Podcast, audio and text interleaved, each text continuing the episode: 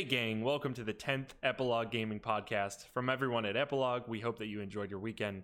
I'm Ben Vollmer, and this week, as always, I'm joined by Marcos Carmona and Dakota Trammell. Uh, we'll be talking a little bit about Red Dead Redemption today. Uh, we'll be talking about what makes a good protagonist in video games. That's going to be our discussion segment. I hope you guys have. We're going to pick our three favorites uh, each. So I've I've got mine lined up. I feel good about mine. Uh, Marcos, how you feeling about your three? Fantastic. Fantastic. Dakota already admitted to one of hers being bad, so we'll have to wait and see what that is. Uh, but uh, just to kick things off, Dakota, what have you been playing this week? Uh, some my time at Portia still, Uh huh. and uh, Okami. I saw that my time at Portia is getting some like actual attention on on Twitch. I don't know if the developers are paying streamers to do it or if it's just one of those games that n- attracted streamers because it seems pretty stream friendly. Uh, but it, it I I know that um who was it? Was it Dan's Gaming? Did I tell you that Yeah. Dan's yeah. He was streaming it. Um some some really big streamers. So that's good. That can't do anything but help a small little game like that. So Yeah. um, is there any kind of timeline for like a release schedule for? Because it's not. This is early access, so do we- Yeah, this is. I don't. There's, as far as I'm aware, there's no like real announcement or any kind of idea of a release date. right. Um, I won't. I'm not expecting one for maybe like two years though. wow. Yeah, I guess that's kind of the cycle, right? About a year. That's or two. about the standard. Yeah. Yeah. I mean, most games actually go for longer on early access. I think Starbound was out on.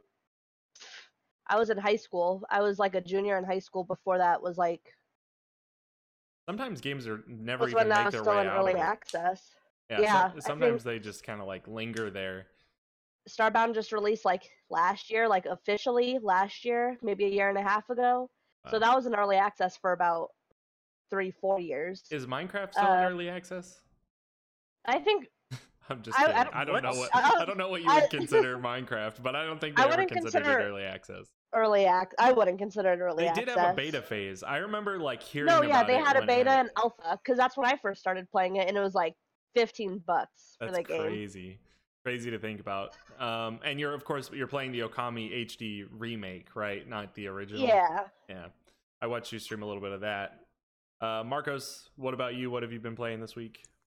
Uh, Dragon Ball FighterZ and uh, Monster Hunter World. I played a little Monster Hunter World. I'm about two hours in now.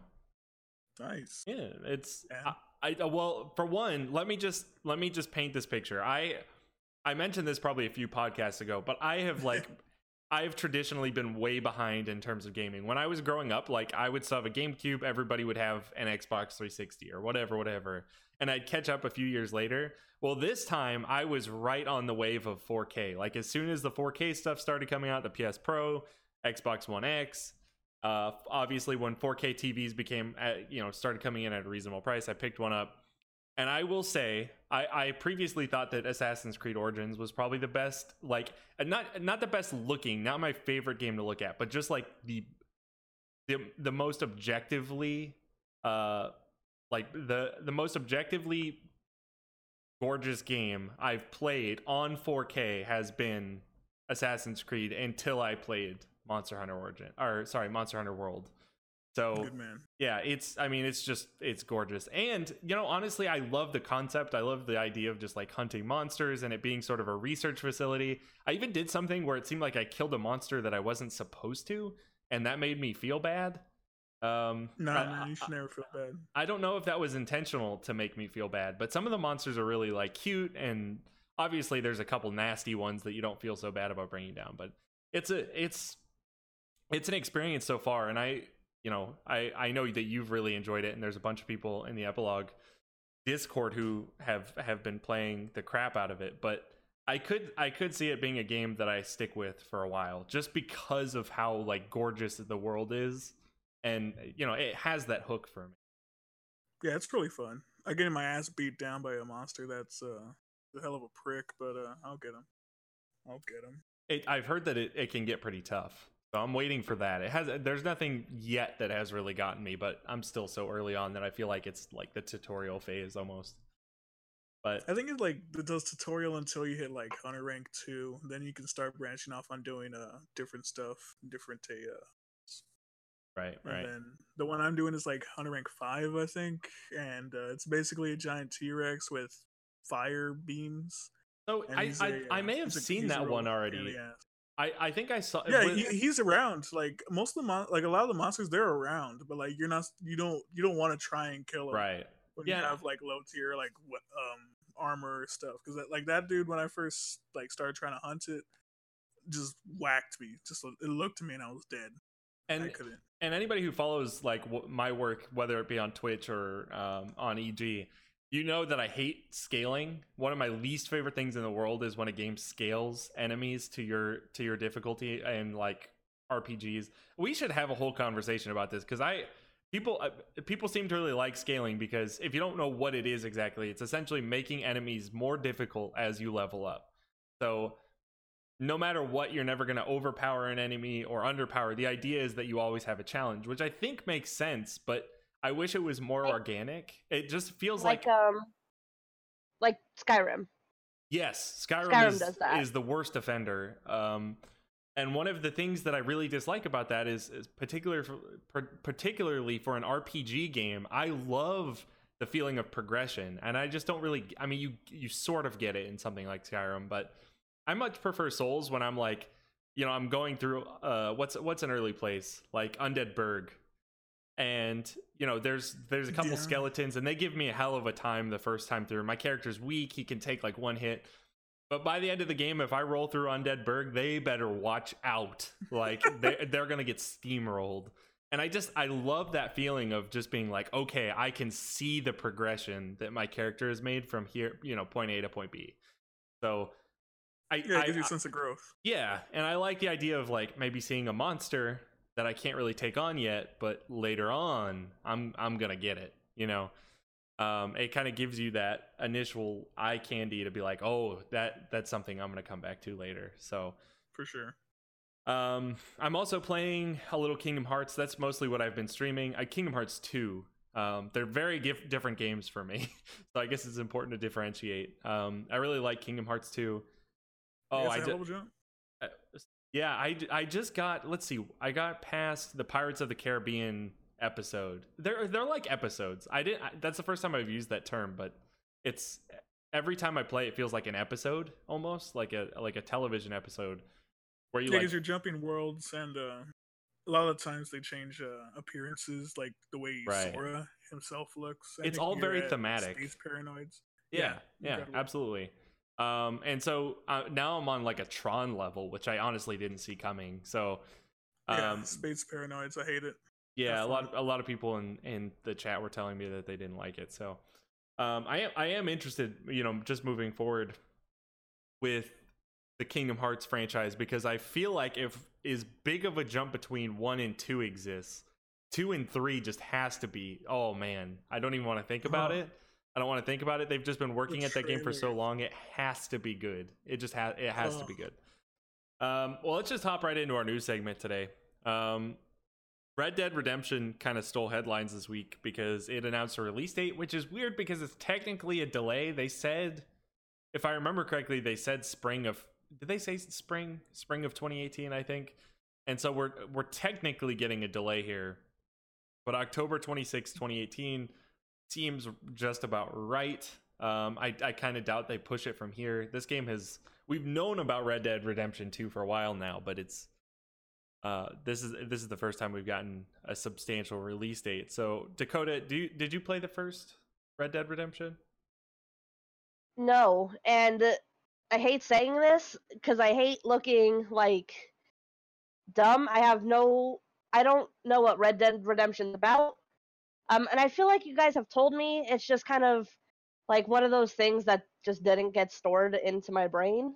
It's Like- well, it's it, you know uh, Rockstar. It's Rockstar's Yeah. other franchise. So this is the the Western. Um, Red Dead Redemption One is one of my favorite games of all time. It has just such a wonderful narrative, like surprising. Given Grand Theft Auto has, you know, gets kind of a bad rap, uh, but it you know it also has some good moments in, of I storytelling. mean, but- GTA Five is up there, man. Yeah, a lot of people like GTA 5. I'm a I'm a GTA 4 guy. I know not many people are, but um, I prefer mean, the story in 4. I like I prefer the way it's told in 5, but I think Gay Tony and like the Lost in the Dam that made me enjoy GTA 4, but uh, like vanilla GTA 4, I didn't really care too much about it. Like yeah, the deal, I forgot that how good the Ballad of Gay Tony was. It's Yeah, Ballad really of Gay Tony was fantastic, dude. It was great. So anyway, this I mean, there's no way that this doesn't sweep sales this year, right? Like, uh, is there anything just off the top of either of your heads that could could beat Red Dead Redemption 2? So wait, what's Like- it? What like what is it? It's a western, so it's it's Okay. a, it's a, it's essentially a Grand Theft Auto western. Like I hate I hate marginalizing like that because it's more narratively driven, but it it is sort of that open world. You know, it uses the same kind of HUD that a GTA game would have, same sort of shooting mechanics. Um, I feel like that'll do really well because I don't think I've ever seen a Western And game, people loved Like a Red Dead Western Redemption. video game. There, well, there was. Oh The goodness, Call I- of Juarez was a big one, I think. was I Call think of Juarez Wa- the first actual Red Dead Redemption game, I think maybe I don't, I don't know because they both Re- came no? out. That was Red same- Dead Revolver, or I think. Uh, What? so, somebody fact check me here, Dakota, if you could. What is Red Dead Revolver? I think because obviously Red Dead Redemption was the first, but like the spiritual predecessor to those two, I think was Red Dead Revolver. 2004 Western action adventure third person shooter developed by Rockstar Games. Yep, that was Red Dead Revolver. Yeah. Yeah. Huh, so you know? Wow, I was thinking of, I, I was thinking Call of Juarez, mhm. but with the Red Dead Revolver picture. Well, so, Call of Juarez, I don't remember if it was its own thing. I played that game. I just Call don't. of Juarez was its. Uh, it was something different. I don't think it was like.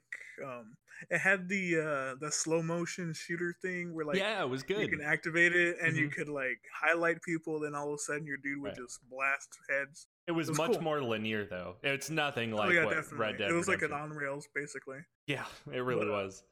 I think it was what pretty cool. confuses. Oh, No, go ahead. I think I get confused because a lot of the game titles are not similar, but there's a lot of very different games with titles for me that sound similar to Red Dead Redemption. I think what's that one zombie game that's like goofy and weird? Goofy and weird. Oh, Um, you played it. no, Dead Island. No, that's not it. There's Huh. no way that's goofy. It's Is it's it, no, Dead I, Island I is totally goofy. really? It's- yeah, I- it's remember a the commercial? little- it's a little bit. I think in the beginning it is. Once you get to the end, not as much. But I never played that far into it. it's the you it's sort of she has, there's the main boss i always remember is she's in the buffet she's in a little go-kart her Oh, name's darla Dead, i think Dead, Dead Dead, Rising. Redem- Dead Rising. There. Yeah, Dead Redemption. Dead Redemption. It's too much. Shut up. Dead shut Rising. Oh, if we're gonna start talking about Dead Rising, we actually there was a story that just broke about Dead Rising. Shout outs Um, to Capcom. Really? Yeah, yeah. Capcom. This was literally before the stream. Uh, I forget who reported it, so forgive me. But um, somebody reported that Capcom was scoping down the Dead Rising franchise, uh, which for me is totally makes sense. I have Dead Rising four. I haven't played it, but Dead Rising three was probably the worst of the trilogy. I still liked it because I love I love that franchise, but like. One and two are some of the most underrated games ever, in my opinion. Uh, and Yeah, I've only played one and two. and they have they have this really tight level design that's like just one mall that's it whereas three Yeah. turned it into this big open open world city thing and then four i think expanded even on that. It's just the franchise doesn't need that. That's not what it is. Um, it's not like a mass zombie killing game. Nobody cares about that. It's more about like the level the level design the humor and the creative weapons that you can assemble um, in in game. But and of course the characters. Like dakota was mentioning the the woman. She's not in a grocery cart but she is in like one of those motorized wheelchairs her name I, her name is she- Darla, uh i think it's like darlene or something something like that. yeah but she um she i- enter she when i did one of my first uh ever epilogue pieces was my top 25 bosses and she made that list because i i mean i have never been in tears while playing a video game her name is darla just to It's throw it Darla? out i looked it up yeah I know enough. I know somebody named Darlene, so and they I'll don't exactly for that one. Uh, they they resemble each other a little bit. So, just- Oh, Oh, that's a- God. Wow. so um, Oh, what an ass. All right. this Well- boss fight is like probably one of the most grotesque, but still like you can't look away. grotesque I is the perfect word for this. It is the perfect word. You have to see it to believe it. It's it's grotesque. Oh. It, it is. should- just- you- yeah. You, you should link a little Sure, video do of the boss fight. Yeah, I should. Um, it's becoming harder because now on iTunes, there I don't know of a good way to do it outside of like oh, that's just that's linking in the over summary. the- But Yeah. I'm I'm trying to figure out a way because we always reference stuff that I like people to just be able to click. I might be able to create its own post on Epilogue like we used to. It's just a little more work. Um, but yeah. So anyway, Red Dead Redemption Two uh, gets a release date. There, there's just a couple of news bits this week that I, I wanted to get to. There's the Nintendo Switch outsells the Wii U in 10 months. So it, the Switch has been available for 10 months. It's already outsold the Wii U. This isn't really surprising, surprising. right? Nah. Uh, yeah. No. It's That still sounds like hotcakes. And then the Wii U was, well, the Wii U. Yes. And you know, we've talked so much about how well the Switch is selling. Uh it, it just seemed like a bragging point for Nintendo, so I don't want to. I don't want to do their marketing for them. I, I did. I did think it's interesting. Just you know, in retrospect, it, the the Wii U was just such a bad console for them. So bad. It's amazing that they were able to rebound so well. we Hey, man. we're a Waffle Yes. House, and the Switch is waffles, and the Wii U is pancakes. Wow. no one's wow. getting pancakes That- at a Waffle House. Wow. I really like that. Yeah. I don't because I like pancakes. Well, pancakes are fine. It's At the a Waffle Waffle House, House. analogy, though. If you want, if you want pancakes, you go to IHOP or something. Like, if you want use that pancakes, you're not going to a Waffle that- House. If you're using that analogy, then you're calling like what Japan Waffle House? No, is that you're, you're talking you're totally misunderstanding this analogy. I, like this is where I'm confused. Like you said, this is no, like she's saying you Wii don't. U- You you don't go to Waffle. Okay, so Nintendo is the Waffle House here. yeah, not that's what I said, and you're calling me wrong. No, no, no, no, no. no. You said Japan. You said Japan. Yeah. So what is what is it? What did So you Nin- say? Nint- okay, let me let me break down this analogy. Nintendo is the Waffle House, right? The All right. the Nintendo Switch is the waffle. The Wii U is the pancake. You don't go to the Waffle House, aka Nintendo, to pick up a Wii U. You go Okay, You go there to pick up the waffle, aka the That's fine. But what was the Nintendo DS? What was the fucking game? Okay, don't think Like too does that far like into are, tho- this. like are those mini waffles? Like is that French toast? Like what are you talking? Like I, this that's where I got a little confused. Okay, it, you was know a great what? If you analogy want, that you ruined, honestly. yeah, you know, uh, people don't expect it. I'm very thoughtful sometimes, and just I'm very thoughtful sometimes. sometimes I just have. I'm just like good at metaphors. I believe it. I believe it. Uh, Oh, you don't have to convince us. Just keep throwing keep throwing the analogies our way, and I'll I'll take them and break them down for Marcos if need be. and I'll destroy it. I'll put them down. anyway, so um, just moving on, Far Cry 5. This I actually thought was really interesting. Far Cry 5 gives puts out a story trailer, story oriented trailer. It had some gameplay in it, but story focused trailer. And then went on to announce a season pass, a, a little early for a season pass, but uh, hold your horses. They announced a season pass that will take you to Vietnam, uh, fighting fighting in the Vietnam War and Mars. So Far Cry 5, if you haven't been following along, is a modern day uh it, it looks a little bit like what Outlast 2 probably was trying to do, sort of this frightening like southern Wow. cult that's sort of like this like Americanized I don't know. I it's it's got a lot of attention for being like anti-Nazi, anti-alt-right, whatever, whatever. Mhm. Um, and so, but the, the V apparently, apparently, the DLC is not going to be a part of that story at all, and they're instead doing two separate mini stories. One of which takes you back to the Vietnam War and has you fight fighting against Vietnam warriors and our soldiers, excuse me, not warriors. the Viet Cong. the Viet Cong and Mars. Uh, which who Yo, knows is a what we're going sequel to be doing? Blood Dragon? It Oh, yeah, could those be. pretty a sequel to Blood Dragon? Dude, Yeah. I loved Blood Dragon. I've never played any Far Cry game, but I played Blood Dragon. Blood Dragon was really good, and it was the stand. For those who don't know, it was the standalone DLC for Far Cry Three, and it was oh man, it was like a retrograde '80s laser sat- 80s dinosaurs. satire. It was so good. It was so good. I Oh was like, man, we've we've brought up a lot of good DLC today. I was I was thinking about this because people were talking about um, Blood Dragon, and I I think Blood Dragon's probably like my second or third favorite DLC behind the Souls franchise. There I is mean, the Ring not- City is who. yeah, there's just not much much good DLC. It's like they I think I think Ubisoft has the right idea here. Like you can capitalize on DLC and make people happy with it. You just have to do it the right way. Uh, it has For to be sure. good. It has to be good, and it can't be seen as like, oh, we left out story bits for you to come back and pay more for. Like, do not under any circumstance do that, because then people won't You know buy Far, need? you know, Far Cry Six. So We need a bully too. yes, we do. I mean, to go that- back, where's you- where Rockstar? where was this thought during the Red Dead Redemption Two? It's, it's yeah, I was gonna say it's this like is a little missed right here. like no no like after the Red Dead 2, like I've been trying to think of the name of the game for the longest time, and and, bully, was like I was thinking of the word bully, but I didn't think it was the name of the title until I looked it up. It is Bully. Bully Yeah. is really it's good, Bully. by the way. Bully Yeah, is Bully's great. arguably the best Rockstar game. I- I've heard that it hasn't aged super well, but I don't know. I oh, love dude, that some, narrative. There's That's some bad stuff you do in that game. as as somebody who played that game while they were in like early high school. Oh, it fits it it fits so well. I resonated with the nerd squad so hard. You can be What? gay in that game, like one of the first. Yeah. I wasn't I wasn't allowed to play that game because I was 13 probably. Oh well, yeah. Uh, I was I, I well you were younger than that probably because I was young when that, Yeah, I was when that game came out. I, I just threw out like a, a guess guesstimation. probably right I about when I school. when my parents stopped caring about what I'd play. Um, yeah, my mom still cares. She's like, "Oh, you play GTA? You know there's necrophilia in that game?" Is that like- is that why you Wait, is play that- indie games? is that why you Wait, play wait, wait. indie games? As if indie games are a lot better.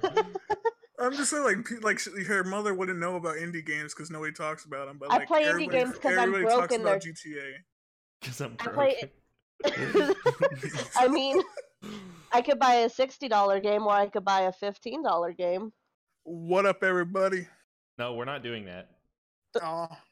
We we had a mic disconnect, and so now we're coming back from that, and we're gonna actually roll right into our discussion segment, which is going to be the best protagonist in video games. Right after this message, we'll see you when we get back.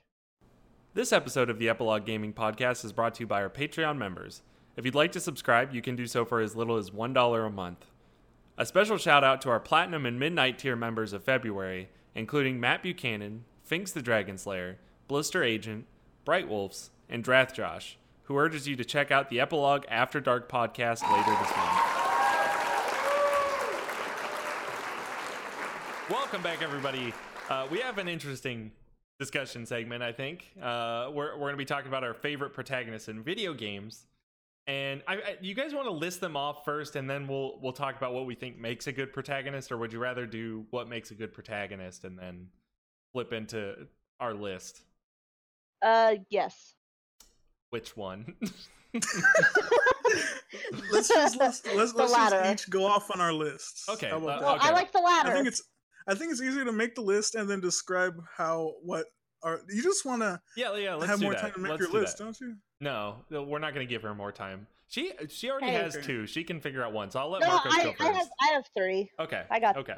All right, Marcos, go ahead. Well, let's start from Uh, three. Let's start from three and then count our way down. Little for dramatic effect.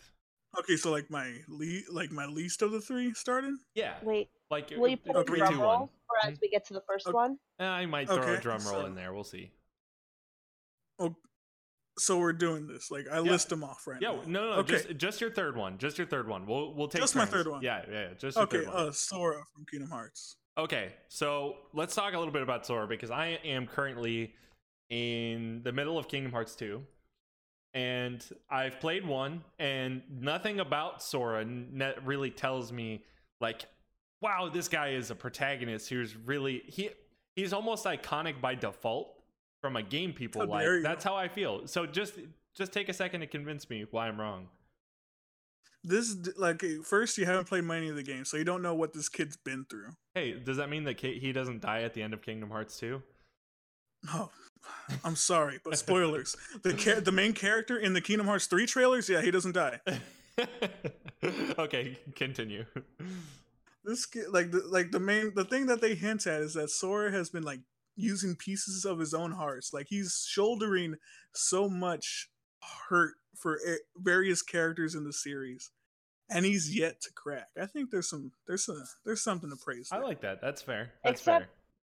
Doesn't Sora? I don't. You know, I'm not gonna question it. I haven't played Kingdom Hearts. He I don't fell know to shit. darkness once. He became a shadow for Kairi. I mean, that was like a big part in Kingdom Hearts One. But that's that's almost like a like a sympathetic trait rather than something that you would knock him for. You know?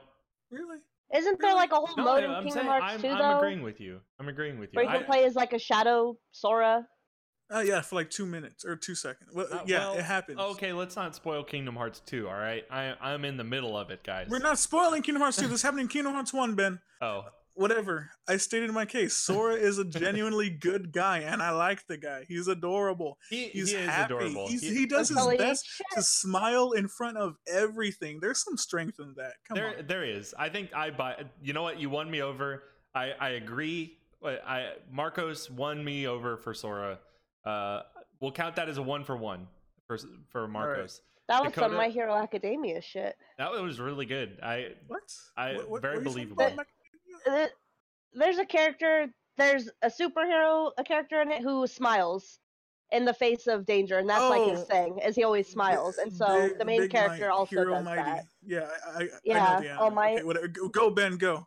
no no no. Dakota go first. Dakota go Oh, Oh, uh, my Oh. third is Mae Borowski from Night in the Woods. first. Ooh Oh. yeah, I like Mae. So tell me tell me why. If you if you're trying to win me over, what what's so interesting about Mae? Um, I think I'm a little biased for this one because I just resonate real deeply with Mae. But um, fuck.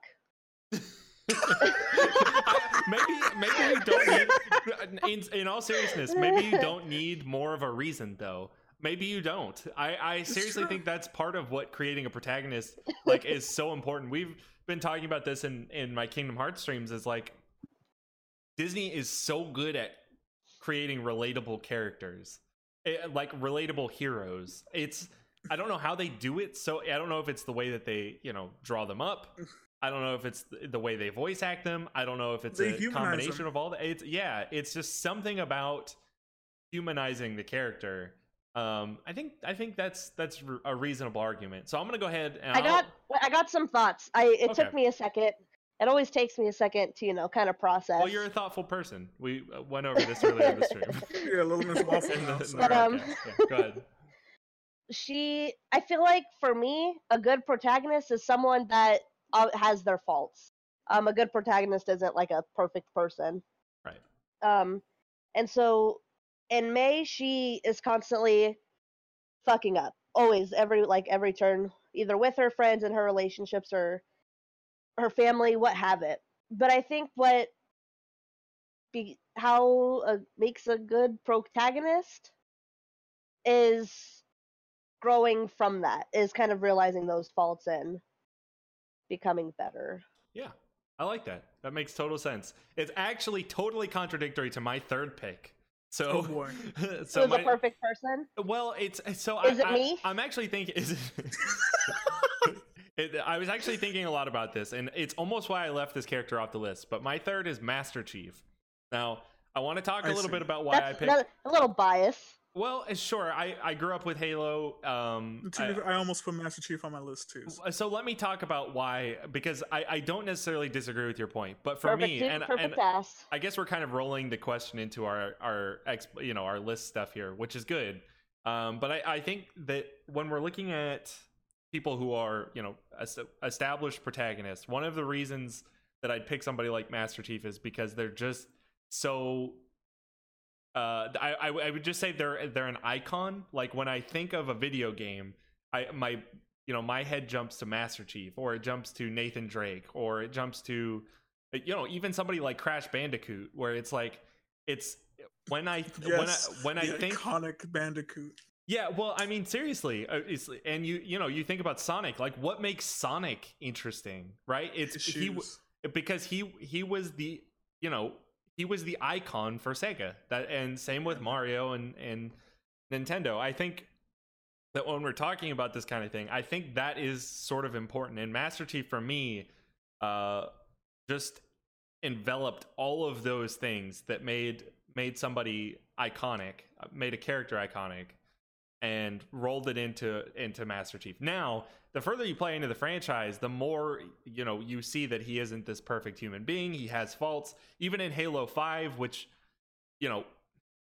doesn't have have the best story or best narrative, it's Master Chief is looked at as almost a villain, sort of like like the whole Superman thing. Um, I don't know how, if either of you guys have read the Superman comics, but he kind of goes through phases of being loved and then hated, sort of like Master Chief, um, where he's you know he'll do stuff what he, for he thinks to believe uh, is the greater good when sometimes he's actually causing more harm than than actual good. So I do think there's a lot to like about Master Chief, but um, I guess Marcos, just go ahead and tell us your second favorite, uh, or yeah, I guess second favorite protagonist. Yeah, uh, Terra from Final Fantasy VI.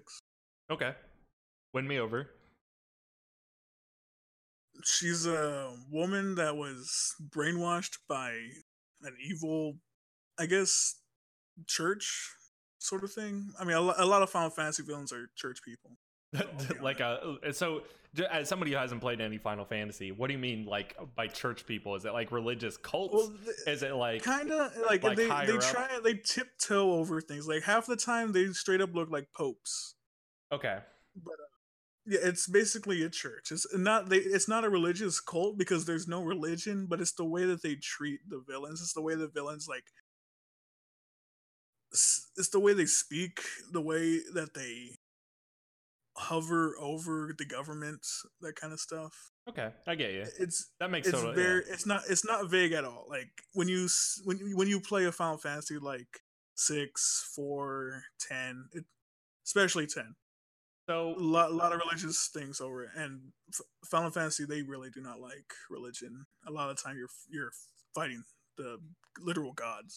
So interesting. And Terra is uh, a woman that was captured by these people and she's what people call a, an esper kind of thing she's not because espers in final fantasy are like these monsters that have they are magic they are what allow people to use magic that kind of thing and in this world of final fantasy 6 you cannot use magic without some sort of weapon um what's the word you need a weapon you need you can't do it just by like hand. a staff you, yeah, like a um... not really a staff. Like you can't channel it. Like it's not a okay. power that people have are blessed with. Like the wand in Harry Potter, because things have happened.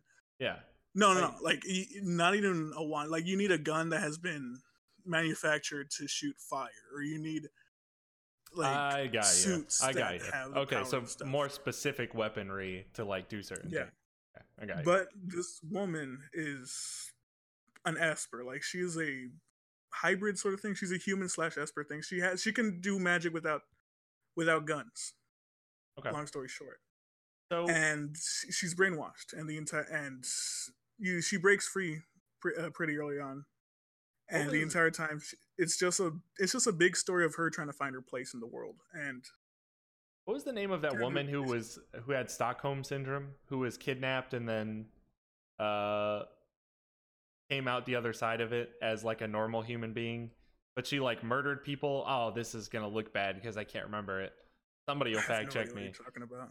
Anyway, um, I do think one of the things that's interesting is like when when you're talking about this is just overcoming darkness, like sort of characters in video games who have. I, I think a good protagonist also needs a good villain.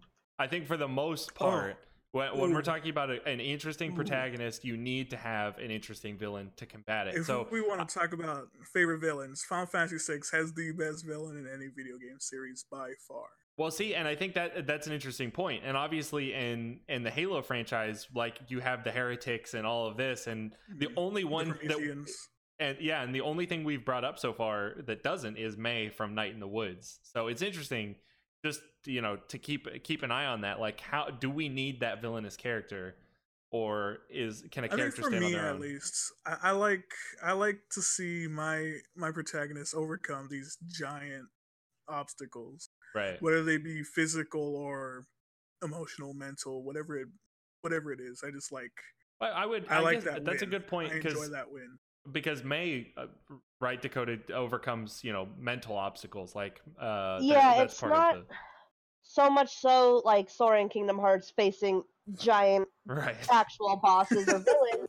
Or you know, that's most any game. Most any Yeah. games trying to overcome some Mhm. huge power of sorts. Uh, in Night in the Woods, it's you're it's overcoming, you know, small things like small like you know Real life things. Yeah. yeah. Yeah. Where it's like, okay, that like compared to every other game, it's like that's nothing, you know. These people are overcoming dragons, villains, crime syndicates. Right. But Crime she's overcoming she's true. overcoming Yeah. like uh you know, it's just it's like actual life. It's something that an actual person could experience, which is I don't know why I like her. Sure. for sure. So And uh, yeah, Terra is just somebody that who was dehumanized at such a young age, and throughout the games, you watch her become a human or watch her gain feelings for stuff, and it's beautiful. I I love Final Fantasy VI. So uh, okay. Um. uh, So Dakota, oh, number two. My number two, this Oh. might surprise you that this character is not my number one, Okay, boy. I'm ready but uh, for it. it, it it's Corvo from Dishonored. I almost put Corvo on mine, but uh, just just tell me why. Tell me why Corvo uh, was was so high up on your list. I think um for me, and it's either he could easily also not you know be a good like a well as good of a protagonist. Yeah, this is exactly Uh, the thought process I went through. So I'm interested. if uh if you say. played a different way but i think that's Mhm. also kind of what makes him in like to me a good is because the the true route is if you if you play it the way the game intends you know the like what's considered at the end of the game canon which is no kill, right? Or is it kill? no kill no kill Yeah, is canon Right. um and that's your essentially your good ending so even if we weren't to go off of that i think it's interesting that you could have uh you know this uh, someone could easily become you know maybe not not as good of a character if you were to play one way which i think that's neat I love that. Um, I love that answer and that reply. I I can't wait for you to see what I picked for my my favorite because I wrestled with the exact same things about choice.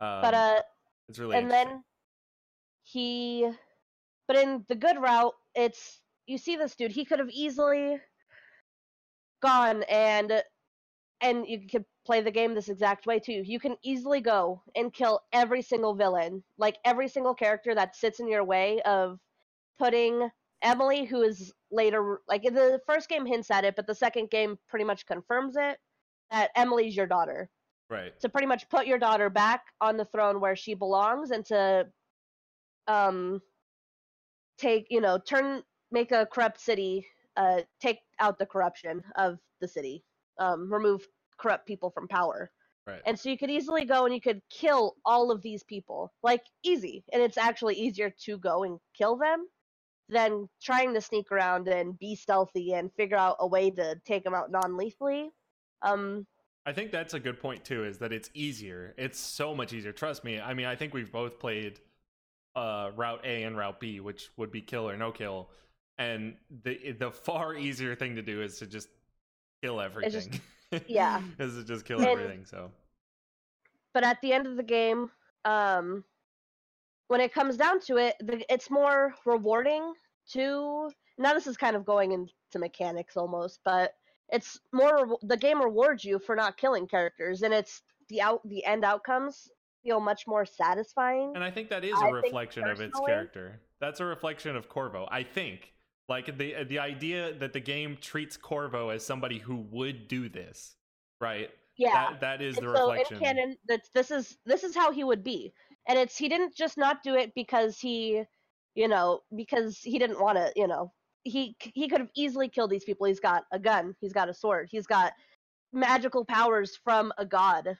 You know Right. he's got all of these tools at his disposal. But at the end of the day when the devs original ideas for this man to be able to get rid of corruption and put his daughter back on the throne is to essentially let all of these corrupt people still be able to keep their lives and just remove them from the overall picture but you know they get to live. Even when it comes down to him facing the Daud, the assassin who killed the empress um the person he was sworn to protect it you have the choice to either just walk away or to kill him And the fact that you can just walk away and there's an achievement for it called uh oh shit. oh, I, the achievement's called um like the mark like it's essentially a reference to that's what the symbol of because you both have the outsider's powers. Right. Um and he obviously chose to use them for evil. Whereas Corvo, it's the mark of the outsider is being passive. It's being um what's the word? Not giving, but you know, allowing these people to essentially despite Forgiving? everything, yeah, being forgiving. Um, That's what the mark of the outsider essentially means, and it tells you that through an achievement, and that's like one of my favorite moments in the game I is when actually you get that achievement. I, I want to uh, not to break off into a total tangent, but Blake Guthrie, who's uh, writing for EG and does the Ludo Narrative podcast, has a whole piece on uh, on Life is Strange, and he talks a lot about how the achievements are used as a sort of a reward for doing things that that she would do. Um, I'm blanking on the character's name right now, the protagonist for Life is Strange. Max. Chloe. Max, yeah, Chloe. Matt, Chloe is your friend. Um, Ah. slash lover depending on the decisions you make but um so right so max max if you go out of your way to to take certain photos will get certain achievements and i think that is emblematic of what the what the developers are asking out of you for that character it really is so when you say like oh yeah that's my favorite achievement like i think that's totally the developer saying hey good for you for doing this and going out of your way to do it um, yeah, because and it's especially out of there's no way to take him out non-lethally. You either walk away or you kill him. There's no where all the other ones you can you know get rid of them, dispose of them. They go somewhere else. Right. For Daud the assassin, there's no you can't kill him. It's you either kill him or you don't. And the original canon is a- actually Corvo doesn't kill him, even in canon, because he's alive in DLC. He's alive in the second game. He's alive in uh, the third. Well, he dies in the third game of natural causes, just old age, whatever. But the fact that even the original character Corvo, this guy that killed his, you know, this the Empress's life, that he was, you know, he can just walk away, be like, okay, you know, I'm not gonna kill this asshole. It's below me. I'm not gonna just go out of my way to take his life. And he does this also as an example for Emily, um, for when she eventually takes the throne, because the way you progress in the game is how she eventually rules. So if you're ruthless and you kill everyone in sight, it um she has- also reflect it reflects on as her as a leader. She becomes one of the most ruthless leaders that the country has ever known. Sure. Versus if you go a non-lethal route, the game tells you that she brought upon a new golden age. She was uh, dubbed El- Emily the Great because she had become such a great ruler um, to fill her mom's footsteps, shoes, whatever. But. I think I don't know. So Uh, I think long story short, it, Cor- yeah. Corvo is a good is a good. he's, he's good. I just love I love Dishonored. Okay. Yeah, I know, I know you do. Um, I hate to cut you short. I would love to have a conversation about this. No, I need to be cut off. mechanics. Um, I need to be cut off. But uh, so I I do want I I just I want you to hold all of those thoughts specifically because of, of my number one choice, but I'm not going to get there yet. Um, my number two choice, and this this might be recency biased, is Wanderer from Shadow of the Colossus, and the reason. oh, I almost I almost put him on my list. Yeah, and the the reason for it almost and and this is just further projecting my my feelings that maybe protagonists don't have a certain set of qualities that just makes them A, good. pro- it's a protagonist doesn't have to be good. yeah, or you know, Uh, it- Like because- good to be good. because Wanderer certainly isn't. I don't think. Um, you know, Um, I- from from what what is the like from a philosophical point of point of view if we're taking a step back here and and we're saying what wanderer does ultimately is destroy this village and you know destroy these colossi and whatever whatever in the name of one specific character you could even make the argument and it- they actually do on the ludo narrative podcast because they just talked about this is that wanderer doesn't even he doesn't even really flinch when Agro and this is a spoiler i just i want to clarify the shadow of the colossus spoiler coming up for the next 10 seconds.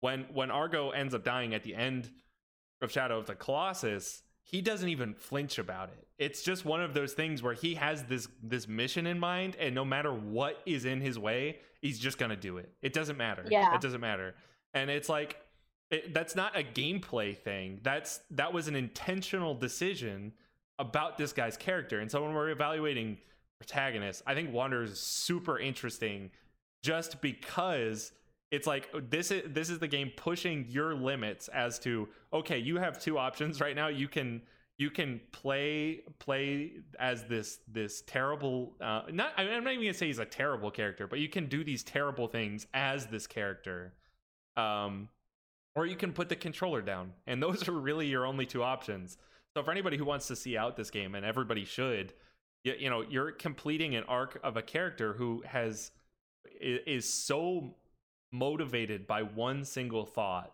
and the things they do in order to achieve their their end goal uh, is just a marvelous piece of writing. Um, and it's honestly why I think that Shadow of the Colossus has one of one of the best narratives in any video game I've ever played. But it also makes Wander tremendously interesting to me because it's not you know w- when we talk about all of these characters, at least the ones that we've mentioned, most of them are are you know uh un you know you can't you can't even make a, an argument that they're not good right? Like, is there any character that we've brought up?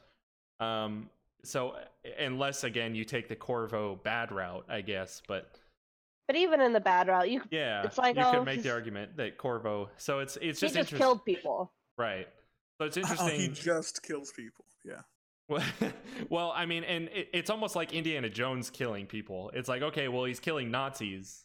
Does that make Indiana Jones a bad person? uh, and not to like not to devolve the conversation, but I do think there's something to be said for Wanderer literally having options in mind or options available to him to not do bad things and still doing those things anyway. Um, I mean, you know it from the first Colossus when you start stabbing it and it makes these horrific sounds. It's just like you're not doing the right thing here. you're not this Wander is not doing the noble thing by taking this thing out. That's not what's happening. Um, so and I don't know. Interesting. Plus, the Colossus they they aren't they aren't aggressive. They're completely well, passive until are. you and yeah until they seem to learn that you're trying to murder them. Right. And I think it's what makes him interesting is you essentially. I mean, in the beginning, you know, you don't really see it that he's kind of a, a shit dude. but as the game kind of goes, you're watching the downfall of a character almost. Well, he is, literally I mean, becomes darker as the game goes on. Yeah, again, he starts looking very sickly. Yeah, and again, like and I, there's the entire credit sequence kind of it shows off what have like the aftermath of what you do, and uh, mm-hmm. it has weight. Yeah. Yeah. So anyway, that was that was my number two. So let's let's go ahead and talk about our, our favorite protagonists of all time. Marcos, go ahead and kick us off. Dante, don't make cry. I love him. All right, explain. He's just a badass. I love it. The, you know, the intro scene for Devil May Cry when this woman steals his sword and uh, spoilers by the way for the first five minutes of Devil May Cry. This woman shows up. She drives a motorcycle, crashes a motorcycle into his private eye shop, crashes it into him, grabs his sword, throws it through his chest, and the dude just pushes his body through the sword. Oh, I love him. he's great. Is he's just a giant, giant badass, and oh, he's also hot. So well, there's he also plays guitar. There's something he, to be said for all of awesome. that. When we're talking about like characters like Kratos, like Kratos for the same reasons, like he's just a badass. There's nothing really eternally yeah. interesting about Kratos, but just being cool is enough, I'd argue. Yeah, and Devil May Cry one through four, we don't talk about DMC. Um, he he's just awesome in all of them, and yeah, he has moments of where like, yo, maybe maybe I can find a heart for people. Maybe I actually love my brother. Nah, uh, this dude is just I'm here to kill shit and I'm gonna do it in the flashiest way possible. If there was anybody that was just extra, extra. that slang word, like that that's Dante. This man will get a Pandora's box, turn it into a flying turret, and use it to kill like a little imp on the floor. He's awesome. yeah, awesome. That, I mean, but at the end of the day, I you know I don't know that it reflects our choices, but if you're looking at the most iconic protagonists, we're looking at characters who are just kind of like quote unquote awesome. I mean, Master Chief, Link, Mario. Mario, all of these characters who don't even really say anything. They don't really say anything, but they just do cool stuff. So, Yeah, man. um, anyway, I, I, I like that choice as well. Uh, Dakota, go ahead and uh, share your number one pick with us. Okay, my number one is Edward Kenway from Assassin's Creed Black Flag. Oh, that's so bad. You promised you'd give us a bad one. I wasn't ready for it. I like this. Let's go. All right, Wait. explain, explain. Are you saying Edward Kenway is a bad choice? I, Out of all the other Assassin's Creed, I, uh, what, uh, what was the other one that was considered bad? I was gonna say, uh, what's her face from Horizon Zero Dawn. I Oh, Aloy. Oh yeah, that's pretty Aloy. bad. Aloy's a good choice. I love Aloy. no, I don't know. You, but you've specifically like said you don't like Aloy, so I would have been miffed if you had chose that. No, yeah, I, Ayla would have been my example of a bad. I'm not a huge fan of her as a protagonist. Okay, so well, as a just e- explain to us Edward um, from Assassin's Creed. Like, what it what is it that allures you? I I'm just kind of morally against all Assassin's Creed characters, but it- Really? yeah. I, I, I'll I'll let Dakota and I mean, pick. I feel like I feel like that's a fair statement. I wouldn't have ever. I think all the other assassins, most of them, are Well, kind of trash. I'm not a fan of clarify which one- Ezio. Which one is this from? Edward is from. I said Black Flag, Assassin's Creed Oh, Black okay, Flag. you already said it. I just wanted to make sure people knew. Yeah, go ahead. Yeah. Um, and Edward Kenway, it, he's kind of a standard Assassin's Creed character in which the, the standard is kind of asshole, um, sleeps with women, has like a shit ton of vices. Uh, not you know, not someone you, not a not a great person generally. Mhm. Um, but for me, and, and you know, he's kind of started off pretty generic. Um, but as you play through, and this is the only Assassin's Creed character that I have such like, and this is my all-time favorite Assassin's Creed game, and I I feel like it's if by far someone- the best. Yeah. yeah, it has a great story um compared to the other games, which are you know it's the other ones are meh, but he throughout the games, um you see this guy develop just like as a human being. He watches uh, all of his friends die doing you know some they're all pirates. They're all he's friends with blackbeard uh Mary Read you know notable uh notorious pirates. And he watches all of them die doing something uh more or less noble either saving people or giving up their lives to um you know instead of giving away information. And he watches all of these people that he's close to die and it essentially kind of drives him into um i, I guess like we could say depression uh where he drinks he doesn't go out anymore because all of his friends are dead. All the people that he spent all of his time with are dead. Um and eventually uh it leads him to kind of become just a better person as a whole. Um when he because he never joins the assassins uh, until the very end of the game is when he actually joins them he's throughout the game you're never playing an assassin which is kind of unusual for an assassin's creed game where it's right off the bat you're assassin go do assassin things. Um and everything he does is for the people that he lost along the way. And it's at the end of the game he you know he talked about how he had a daughter uh and that he kind of abandoned his family. He just left. He says he he left to get money but to make money to be able to take back because they were poor but But he really kind of like becomes enveloped in the whole culture of being a pirate. Like Yeah, just like you it- mentioned, yeah. yeah he you know he becomes drunk he becomes rich and he enjoys it but he eventually realized that's not what made him happy and so once he has all the money he could want he has riches he has women he has booze he has everything he's king of the world uh, but all of his friends are dead and he watched them die doing something more or less heroic he doesn't have a family he doesn't have people that care about him and so what he kind of eventually goes through uh, like an epiphany um, with the assassins, with uh, an assassin named Adewale, uh, who is kind of like one of his right hand men. Um, he realizes that there's more purpose in the world to just uh, kind of than being rich, being you know having women, doing kind of what he was doing, because his main goal was money, having money. um, he realized there's more purpose to that, and by the end of the game, uh, he eventually reunites. His wife ended up, or his ex-wife, whatever, ended up dying, and so he finally is reunited with um, because he would throughout the game he would write her these letters, but he would never actually send them off.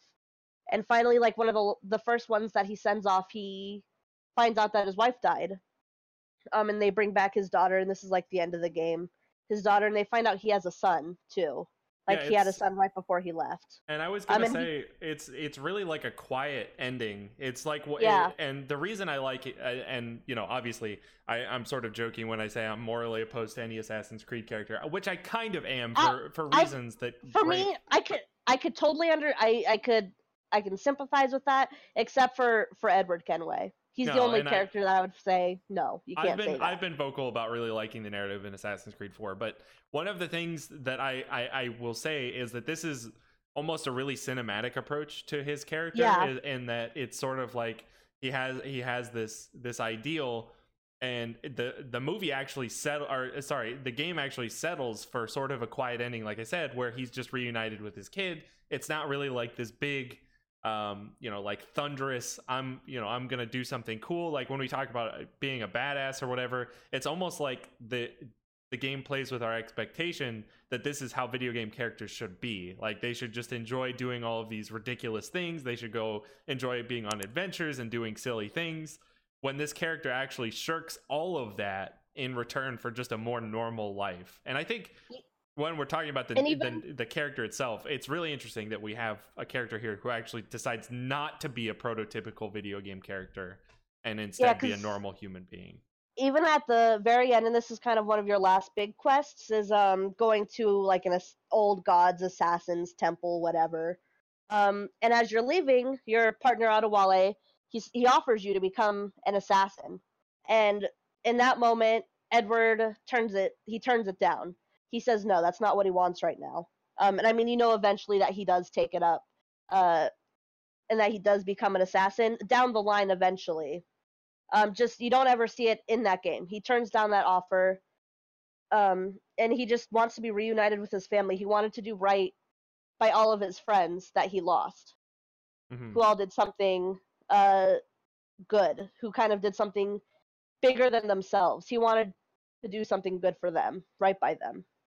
Yeah, I don't altogether disagree um, with with that choice. I don't I don't know that it would make my my top characters, but I would say I would say it's probably the the best. Not probably, it is the best Assassin's Creed character. Um, and it does. Yeah. There there's a lot uh, there's a lot to it. I think that you can break down about that narrative. I've kind of forgotten about it. It's it's been a few years since I've played, but I do I see the merit to it. I'm gonna go ahead and get into my my character. Um, and just to go back to the Corvo discussion, um, I had real trouble selecting this one because I, I was also playing with that. Well, like it doesn't it depend on the decisions you make in the game. So my my pick for favorite and best protagonist of all time is Clementine from the Walking Dead franchise. Ooh, So, so the reason that I, I, I actually almost went with Lee, who is, i- in my opinion, Walking Dead season one is probably the best of of the bunch uh, in regards to the Telltale franchise. Probably the best season of any sort of choose your own adventure um, because it was sort of before we knew about the whole like oh you can't really make choices that de- you know affect the end game it was like that illusion was still alive um but Clementine, you who you take over in seasons two, three, four, I, th- which I think is the one they finished, and they're about to finish with five. Um, I I enjoy Clementine so much because it's the one of the few actual coming of age in the face of danger slash uh female protagonist in all of video games. I was really thinking about this. It- It's interesting that you brought up Mae because this was just these are stories that are just not frequently told in video games like we had the discussion of of sex in video games and you know we said we kind of refrain from sexism in video games but one of the things that you really look at when when you're picking from your favorite protagonist it's like okay i can pick bayonetta i can pick tomb raider or sorry laura croft i can pick uh who who else can i pick that literally was all a part of that sex and video game discussion, right? And so where can I find where can I find a character that I can relate to more? Um, and I I just wound up with with Clementine, who literally I th- I think is probably the youngest character you at, least that I've ever played in a video game. I don't remember ever playing as somebody younger than Clem in, in a in a video game. And there's just such uh sorrow behind her behind her backstory. Um and you know, she's she's incredibly well written and voiced. And when I think of like protagonists who I just genuinely care about, Clementine was number 1 on my list. There was there was nobody else. Like Master Chief could die, I would be sad. Wander could die, I don't think I'd be sad, but like, he does I- kind of almost. yeah, uh, essentially. a little bit. Yeah. Um, and but Clementine, if Clementine was, I think I would legitimately be sad. It would be like I'm trying to think of of somebody that I've ever cared about this this much in a in a in a literary sense, and I just can't. I can't. I, off the top of my head, I care more about Clementine than pretty much any other character, which is why ultimately Wow. there's no good reason or you know it's not like oh like clementine's a badass it, she of course is, is super well written so i'll go with that but it, it just i care more about clementine than any other character and if i'm looking at a protagonist what is the purpose of a protagonist it's it, i i need to be able to associate myself with them in some way shape or form ultimately um so clementine it is for me and i think that kind of Hey, we- we we literally we we did a really good job because we chose like every single type of protagonist possible. Nah, man, we missed one. We missed the Uh, best one. we go for it. Silent, the silent protagonist. Yeah, with that. Well, Master Master, Chief. Chief. Master Chief isn't silent, Master but he Chief was for a while. He in, yeah, true. in Master Chief one and Fair, two, he was silent. fair. Yeah, I was thinking like I'm thinking like along the lines Link. of like Link yeah, yeah. that never speak. That's a really good point, and it's actually something I considered while I was going through it. But actually, Wander is kind of silent too. But Yeah, he True. doesn't. He yeah, doesn't you're talk. right. You're right. You're right. I, I see what you're saying though. I think I think that's that that was a missed opportunity for us to talk about the infamous silent hero. I mean, I mean, I'm not a fan. I personally don't like silent protagonists. I like to hear my guy speak sometimes. sure. But uh, I al- so I, I just want to briefly mention some that missed. I'm not going to give you reasons why they missed or why I didn't choose them, but Shepard from Mass Effect was a, was a big one. I, I mentioned Lee, who didn't make it for me. Um, Ash, I'm I didn't say Ash. I was close to picking Ash Ketchum from Pokemon.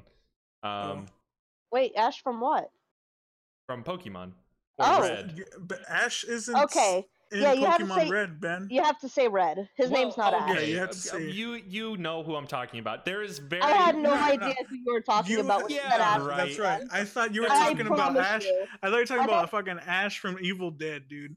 Nah, nah I you thought you can't be talking doing that. about you guys Ash- are lying. when you said No, Ash, not Ash lying. Ketchum. I thought is he talking? Why is he What- talking about the Pokemon series? Yeah, Ash I is thought in, you were talking about the When- anime, dude. when Like, you, we're- gotta, you gotta, you gotta when nip we're that in the talking bud, about Ben. You gotta, You gotta say that. You red. gotta not. Yeah, man. blue uh, blue is Gary. Everybody knows Yeah. blue is Gary. Yeah. Why is Yeah, red not but- Ash? Red blue isn't is Ash. the Red is parallel to Gary. His not like blue is not blue does not equal Gary. Gary is what they chose blue to be in the anime. They gave them actual names so that in the anime they don't literally call them blue, red, green. 'Cause in the manga they're called red, blue, There is- green. There is an anime where it does actually animate red and blue, and it calls them red and blue though. Okay. Oh yeah, in the, uh, but it's they're totally red. See, for me, blue and Gary are a little more similar, but red and Ash are totally two different people on I a mean, they different have the same spectrum. outfits. No, no, dude. Nope, no, nope, no, Ben, no, you no, don't no. understand. In, They do. in- I Ben, who do you Well, Pokemon. they, fucking they put- Ben, have they have who- they have the same outfits, but they are two totally different people. Who do you Everyone fight in Pokemon Heart and Pokemon Gold and Silver at the top of the mountain? Who do you fight? What is it? What Red. is it called? Red. I know it's Yeah, red. I His know it's red. red. Don't call him Ash. Oh goodness. If you if you were to Don't ask any that. Pokemon fan, any Pokemon fan would tell you Red and Ash are two totally different people. I mean, they look the same, Alright. and in, in in theory, you know, yeah, okay, they're I kind of the not- same person. if, if if they didn't Get base the character of Ash Red- off of red, Get I outta would be shocked. I No, this I man mean- shocked. didn't even know the Red name of his favorite, of his runner-up protagonist. What a fool! Red is a badass. Ash is not a badass. Everybody go to Ben's Okay. Twitter and oh, blast him, blast him. All right, fair enough. I uh, Where's s- Sinks? solid, Get Sinks in on this I- convo. Tell him to hop in real quick. Solid Snake was another one I I I, I left off the list. Link, um, Link was a close one for me. Like Link was almost the first one that popped in my head for like favorite protagonist. But ultimately, it's like You I- would have had to specify a game, I think. Eh, probably. Each I would Link have. is Cho- I would have chosen Majora's because he actually makes decisions in that game that impact Okay. a, a decision That's at fair. large. But I almost um, put Noctis. Noctis is fun. Love That dude. uh, why would you have picked Noctis? Well, I, I I don't know if we want to get into all of this. I mean, the usual. Like he went through a lot. The dude had like his dad died, and all of a sudden, like, oh, I gotta be king. okay. That Um. of, you know, Simba. Yeah. Uh. Let's see. What other ones did I did I almost choose? Um. I think I think that about covers it. I I- Nathan Drake is always interesting, but just so like stereotypical video game. You know, I like Sully more than I like Drake. Well, yeah, but you know, Sully's not a protagonist. Well, I don't. I, How dare he right? could have his own protagonist. Like that dude. a video game That can have his protagonist own game. has to be the person we're playing as, right? I guess this is just That's what I separate thought. I mean, it's kind of weird and like, cause I can talk Final Fantasy. Like I like Terra, but like you also play as Locke, and Well, Lore if you play as the character, that's fair, like- but you don't play as Sully. But then again, I almost Don't chose I almost point? chose Ellie from Last of Us. Like I was that close, but Ellie, you only play. I mean, you can is, play like, as Lily in the DLC now. Is Ellie? Yeah, you you can. hmm Um, That would have been a good one. yeah, I almost chose that one just because I love that DLC so much. Other than that, all this good DLC we're talking about. Um, maybe there's more of it than we thought. But let's let's go ahead and jump to the question because we we got to get this done. Wait, are, are we gonna have a have a top top villains? Top yeah, three we'll villains. we'll do that soon. Well, I'll make sure we do that soon because that'd be fun too. Um, maybe we'll even do that next week. I don't really have anything scheduled. This one I had planned for a while. This one I had planned for a while. So, um, okay, let's let's drop the question. This one actually, uh, I don't know who it came from. It was just in an it was an email. Uh, it was like I don't want to divulge the email, but they didn't they didn't list the name. So, um, feel free to message message me if um if you want a free game. Time to make a fake account. uh, Yeah, I guess so. Uh, well, I'll, I'll know who it came from. I'll know the email it came from. What if they message you on Discord? Uh, I don't know. Good question. Good question. Anyway, uh, here so it's still tied. Marcos is going to go first. Um, this week since Dakota went first last time. This, if we're talking about about famous protagonists, this is this is the uh the best one I think. Which of the following games does Mario not make a cameo in? Marcos, is it A, Super Metroid? Is it B, Tetris? Is it C, Metal Gear Solid: The Twin Snakes? Is it D, Call of Duty: Modern Warfare 2? What? There's no way. But hmm. So this is this is a cameo, a like an appearance in any of these games. Mario does not make an appearance in one of them, which means in three of them he does. Say him again. Was it A, Super Metroid? Was it B, Tetris? Was it C, Metal Gear Solid: The Twin Snakes? Was it D, Call of Duty: Modern Warfare 2? And I- Screw I it, wanna Call of clar- Duty. Uh, okay, I, I just do want to clarify that Tetris was the SNES version, um, or I guess Mhm. NES. I, I can't remember which one, uh, but yeah. Anyway, uh, Dakota. So Marcos picked Call of Duty: Modern Warfare 2. What's your choice going to be? Um. So he picked Call of Duty, Yep, and then there's Metroid. Tetris, Metal Gear Solid: The Twin Snakes. He picked Call of Duty. Uh. I'm gonna go with Metal Gear. So Mario appears in Tetris as an actual player uh, in the NES version. Also, he appears as as a some sort of statue in Metal Gear Solid: The Twin God damn it! And also appears in the No. background of Call of Duty: Modern Warfare 2. The Wait, only so he wasn't in Metroid? the only game Mario did not make a cameo appearance in is Super Metroid. I call shenanigans. Well, I, I I did. I fact checked this one. So Nah, you didn't fact check it correctly, Mister Red Ash Ketchum. well, I I knew you guys were gonna be salty over this one, but it was a great question nonetheless. So thank you for sending it in. Nah, terrible question. That's gonna do it for us today. You guys remain in a tie. It's like you're eternally locked into a battle. I'm really excited to see where this goes. I Oh, think yeah, that's but more fun are. than one of us being way ahead of the other, though. Yeah, I did get I did get an email from somebody claiming to have 13 points. You guys each have seven. So They're I, fake. They're lying. I don't Could be. believe them. Could be. Screw I 'em. don't know. Heck 'em. No way to check, I guess. Anyway, um, that's going to do it for us this week. Thank you for listening. Uh, we'll be back next week. Hopefully, there's, there's some some more news. We're kind of in that period just before E, not just before E3, but we're getting to that point. Um, so if there's going to be news that drops, it's got to be soon. So hopefully, hopefully we we see, we see something pop up. Regardless, we'll be back next uh, next Monday evening. Usually, the podcast release on iTunes in the middle of the night for for Tuesday. So um, thank you for listening. Thank you. Uh, I, I guess we should walk through Marcos. Where can people find you? Yo, man, find me on Twitter, Marcos Carmona, or at TwinkiePie37. I'm the cute one. Thank you. and Dakota. Uh, either on Twitch at Spygina, S P Y G I N A, or on Twitter at the Empress. There's a three in there somewhere, but you gotta find it. And uh, you can find me at twitch.tv slash Benjamin10. Been playing Kingdom Hearts 2. Uh, I we also have a ton of stuff coming out on Epilogue this week, so let me just shout that out really quickly. Today we released Preston Johnston's uh, piece on Kentucky Route Zero. Tomorrow, by the time everybody listens to this, they'll they'll know it anyway. I'm uh, starting a new a new section on Epilogue called Three and Out, where I review games in sort of a brief but uh, hopefully uh, you know hopefully concise and important and, and impactful way. Uh, I'll be doing sort of shorter reviews. So those will be up. Uh, again, it's called Three and Out. You can find it under the feature and review section. Then Wednesday, uh, Wednesday, I have a piece coming out that I'm going to keep hidden for now. Thursday, we're going to be starting a an epilogue roundtable, which hopefully actually Marcos and Dakota will be a part of. And then Friday, uh, we'll be releasing uh, Blake Guthrie's latest piece on Shadow of the Colossus. So look for all of that. Thank you guys again for listening. Take care, everyone.